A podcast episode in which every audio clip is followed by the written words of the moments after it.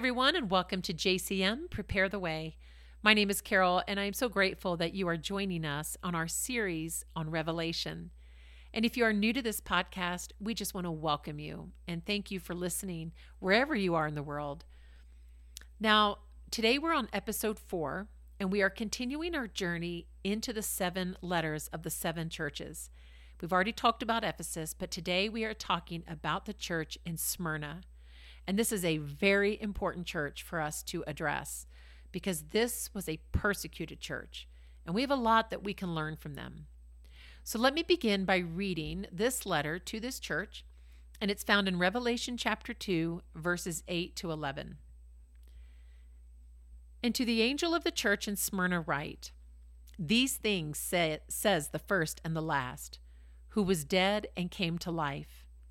I know your works, tribulation and poverty, but you are rich. And I know the blasphemy of those who say they are Jews and are not, but are a synagogue of Satan. Do not fear any of those things which you are about to suffer.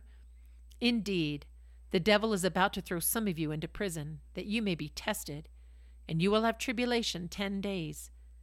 Be faithful until death, and I will give you the crown of life. He who has an ear, let him hear what the Spirit says to the churches.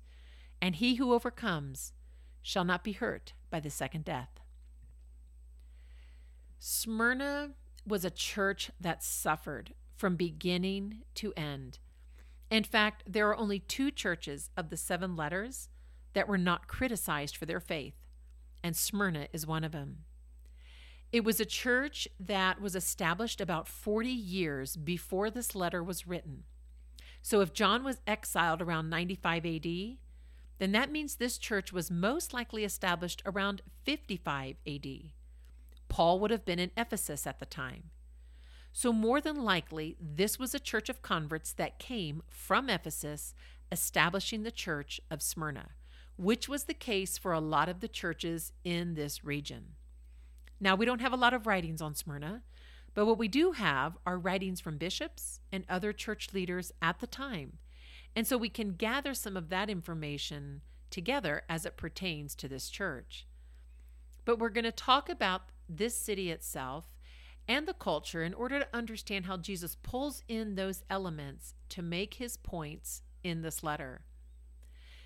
I want to start with how Jesus identifies himself. Again, he rarely identifies himself as Jesus, but rather he pulls in an attribute of who he is. And he did it again in this letter when he calls himself the first and the last, he who was dead and came to life.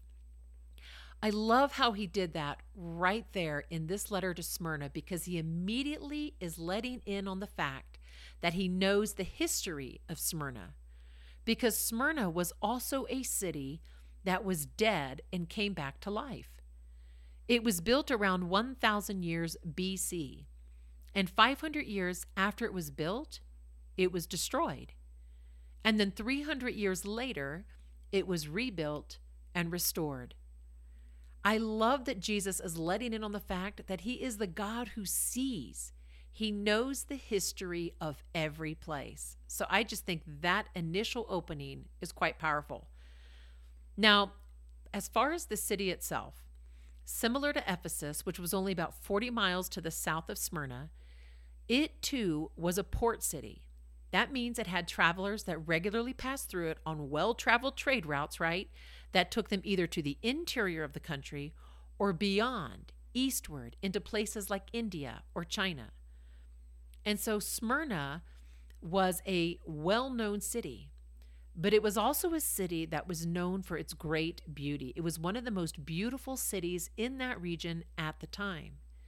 And it was specifically known for its impressive architecture, which encircled this mountain right there in the city called Mount Pagus or Pagos. People pronounce it different ways, which was a large mount or a large hill, and it was called the crown of Smyrna because at the very top of it was a fortress, and the fortress gave the appearance of a crown.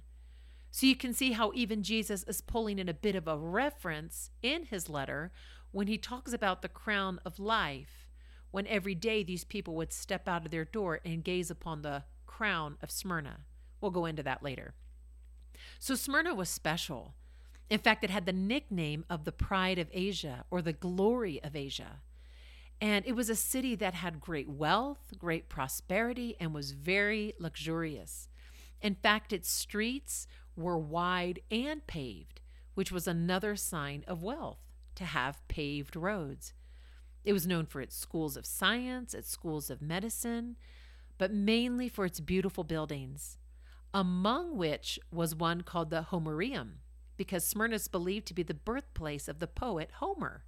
So I just found that to be interesting. And walking through the city, it's exactly as we talked about in our last episode on Ephesus. It's a mini replica of Rome. You have the gymnasium, you had a stadium, you had a theater which held 20,000 people, which was on the northwest mountain slope. There was a library, there was a massive agora, which is a market. And so it was another mini replica of Rome. But something different that Smyrna had was a street that went right down the middle of the city named the Golden Street. And the Golden Street actually displayed many temples to idols such as Aphrodite, Dionysus, and the emperors. But it also included a temple to Zeus and of a female goddess that was the um, of the cult of the Magna Mater, the great mother goddess. And you spell her name C Y B E L E. Some people pronounce it Sybil, some pronounce it Kibeli, some pronounce her Cybele, but either way, you see this mother worship come back in. Mother worship was huge in the Roman Empire. That's where we get, quote, Mother Earth from. And again, if I can just encourage anyone out there, if you make references to Mother Earth in regards to environmental causes or weather patterns or whatever, even in jest, be very careful because this was a common terminology for pagan religions. And so Smyrna prided itself on its idols. And because it was such an idolatrous city and such a luxurious, wealthy city, it was also, therefore, a very patriotic, patriotic city. It was filled with the civic pride that it had in these idols, but it also had imperial loyalty. And so it was very loyal to its emperors. And you know, with this loyalty to the emperors, they expected the citizens of this place to worship these idols and to worship the emperors. And to not participate in this type of worship was considered treason. And so now consider this letter to these Christians in Smyrna. It was written during that time of that evil emperor Domitian, right? They faced probably even more opposition than most due to the strong influence of the emperor worship they had in the city and how patriotic this city was. It was required by law to worship the emperor. And if you didn't, it was punishable by imprisonment or death. So they faced that. But then Revelation 2 9 says something very important for us to note. It says, I know your works, tribulation, and poverty, but you are rich. This church was the poorest of the poor. That's why Jesus says, I know your poverty. He knew how poor they were. And that word poverty in this verse actually means beggarly, it means destitute. This church of Smyrna had nothing in one of the most wealthy cities of the region. They were the poorest of society. They were literal beggars on the street. And why is that? Well, consider that this was another popular trade route in a trade port. And when you had that combination, you had what's called trade guilds. Now, a trade guild is what people established to trade, to be able to do business together. You could buy from me, I could buy from you, so on and so forth. We could have this mutually exclusive thing and we could make money and have a livelihood. The trick is, in order to be part of the trade guild, you had to partake in their religious ceremonies, which were pagan religious ceremonies. Well, the early church wasn't going to do that. And it wasn't just about the ceremonies. They had these things called trade guild dinners, and they were common in Thyatira, they're common in Pergamon. Well, they also had them in Smyrna. And why wouldn't they want to attend a trade guild dinner? because prior to dinner, a ceremony would take place that involved a sacrifice. And then after dinner, there were immoral rituals. So trade guilds had idolatry on the front end and then immorality on the back end. And the Christians in Smyrna wouldn't be part of it. They were not going to mix with society. Keep in mind, these people, this early church, is most likely uh, compiled of converts that have come from Ephesus, trained up under Paul, right? Be holy, for I am holy. Come out from among them to be separate. I'm sure Paul's words rang in their minds and in their ears this whole time. They were choosing not, they were going to choose their own livelihoods not to mix with society. That is quite a lesson for us today. This meant that nobody would buy goods from them, and they were not permitted to buy goods from anybody else. And it made them poor. Is this something as Christians that we're willing to do today? Because it made them destitute in their own city, this very wealthy, affluent city, and they could do nothing to make any kind of money, and they truly had to live by faith. We got a taste of this not long ago, didn't we? Remember? I hope it's not that far from our memory so soon when all over the world people couldn't go into this establishment or that establishment if they weren't this way or that way, right? We just went through this separation, kind of like what they were going through. It looked a little different. It was on a health mandate. But either way, it's a precursor, a prequel of things that are going to come at the end of the age. This church, the condition of it, my friends, it's a prophetic picture of what may happen again one day when the Antichrist system truly takes over in its fullness. Those who go along with it, what does it say? You know, those who don't go along with it, I should say, won't be able to buy or sell. Doesn't that sound eerily familiar to what this church was going through with trade guilds? Those who do go along with it will be like those who partake of the trade guilds. But those who refuse, who take a stand for righteousness, it's going to cost us. We're not going to be able to buy or sell. And so just it's going to be just like the early Christians here. They were beggarly. And I guess my question is your faith strong enough that you, are you prepared for that? Is it's just something to think about. So this Christian community in Smyrna, it was considered as poor of a community, no prestige, no political influence or power. While in contrast, the rich would adorn their temples and pay homage to these pagan deities. It's quite remarkable. There was no Christian commonwealth. It's a tiny minority in a community devoted to a multitude of gods. The contrast, my friends, between the city and the church is truly marked. And Jesus saw it all their works, their tribulation, their poverty. But in his mind, they were the rich ones. And that is still how it is today. This church made many rich spiritually by passing on the gospel despite everything coming against them. They possessed all things, and he commended them for it, which I imagine was a great comfort to them when they read this letter.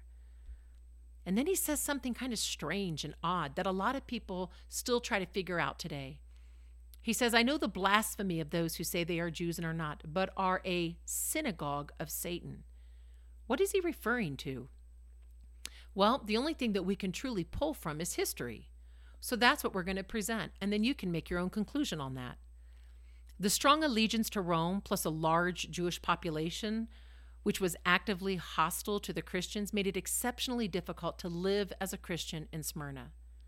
The Jewish community outside the church spoke evil of the Christian community. Why? You see, every religion had to be registered with the Roman authorities. And if you didn't register or you couldn't register for some reason, you were called an illegal sect. And when you were an illegal sect, then you are not protected by law. So someone could persecute you or do anything they want to you, and you are not protected by anything. Well, somehow the Jews managed to get their registration in spite of all this, and therefore they didn't have to worship Caesar. How did they do that?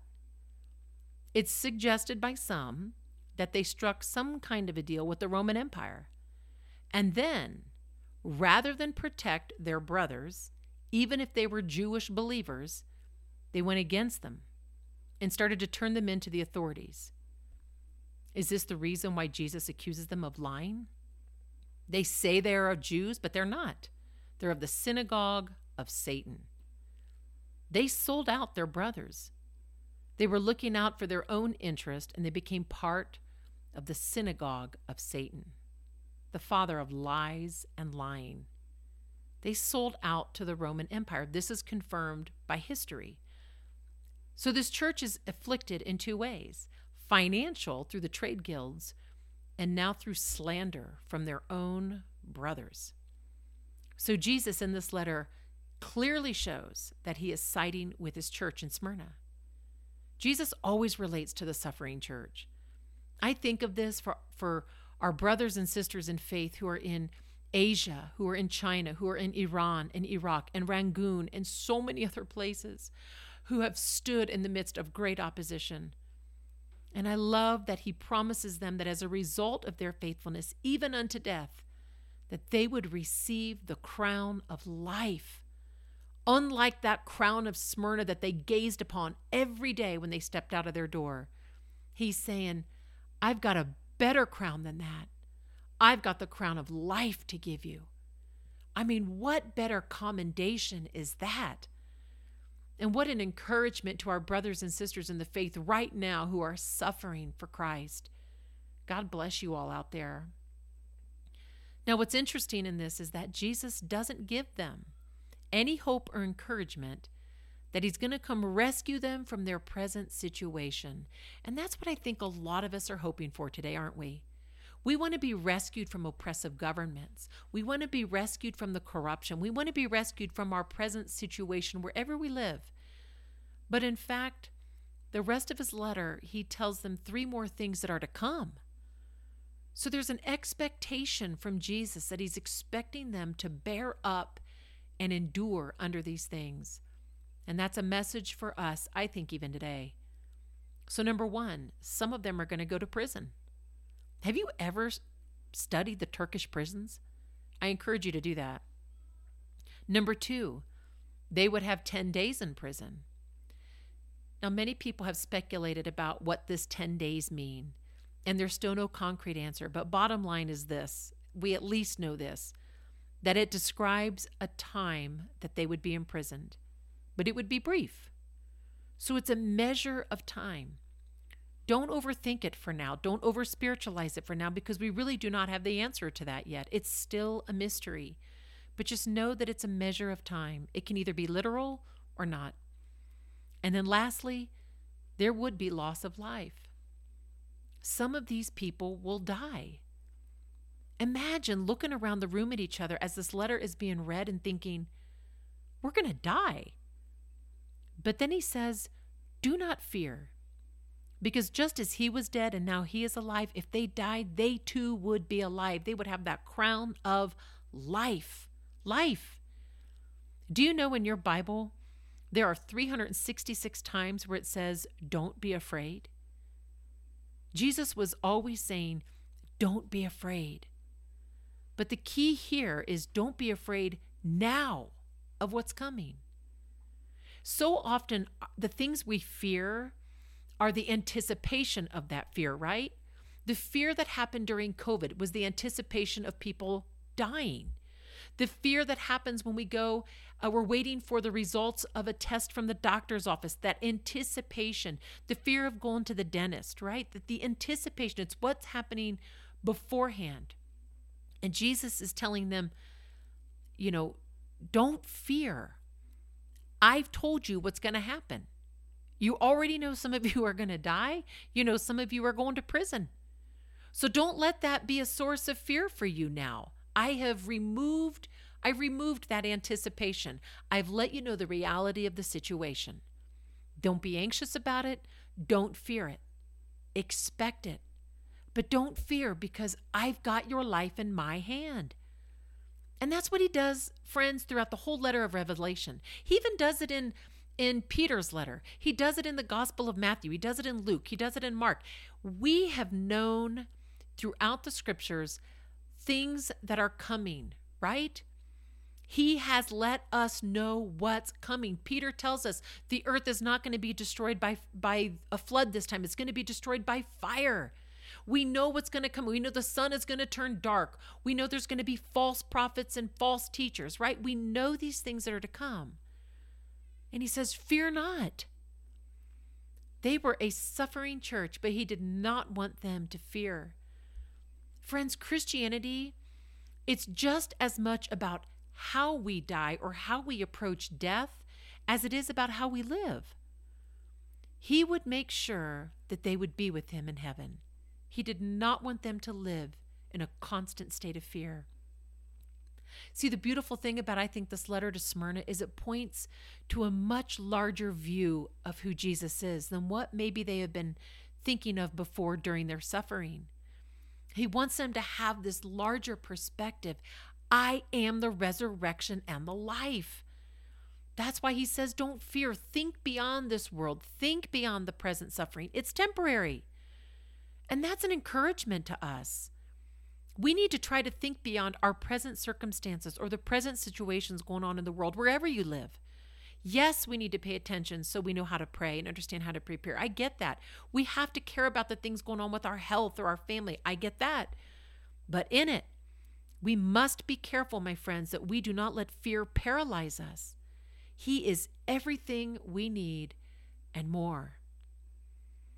And now this letter closes out again with He who has an ear, let him hear what the Spirit says to the churches. This letter is being read out loud. People need to listen closely to its contents. He who overcomes shall not be hurt by the second death. The second death, this is something that totally stumps people too. But here is one way of looking at it until Jesus decides by the power of his Spirit to give everybody complete clarity on this. You see, there's something even worse than death. The first death is already something many people dread to think about, right? Or look forward to. But the second death, that's the real thing. Jesus said to his apostles when he set them out, Don't be afraid of those who can kill your body and do nothing worse. Rather, fear him, Jesus, who can throw body and soul into hell. That's the second death. Don't forget, friends, once we die, we're dead.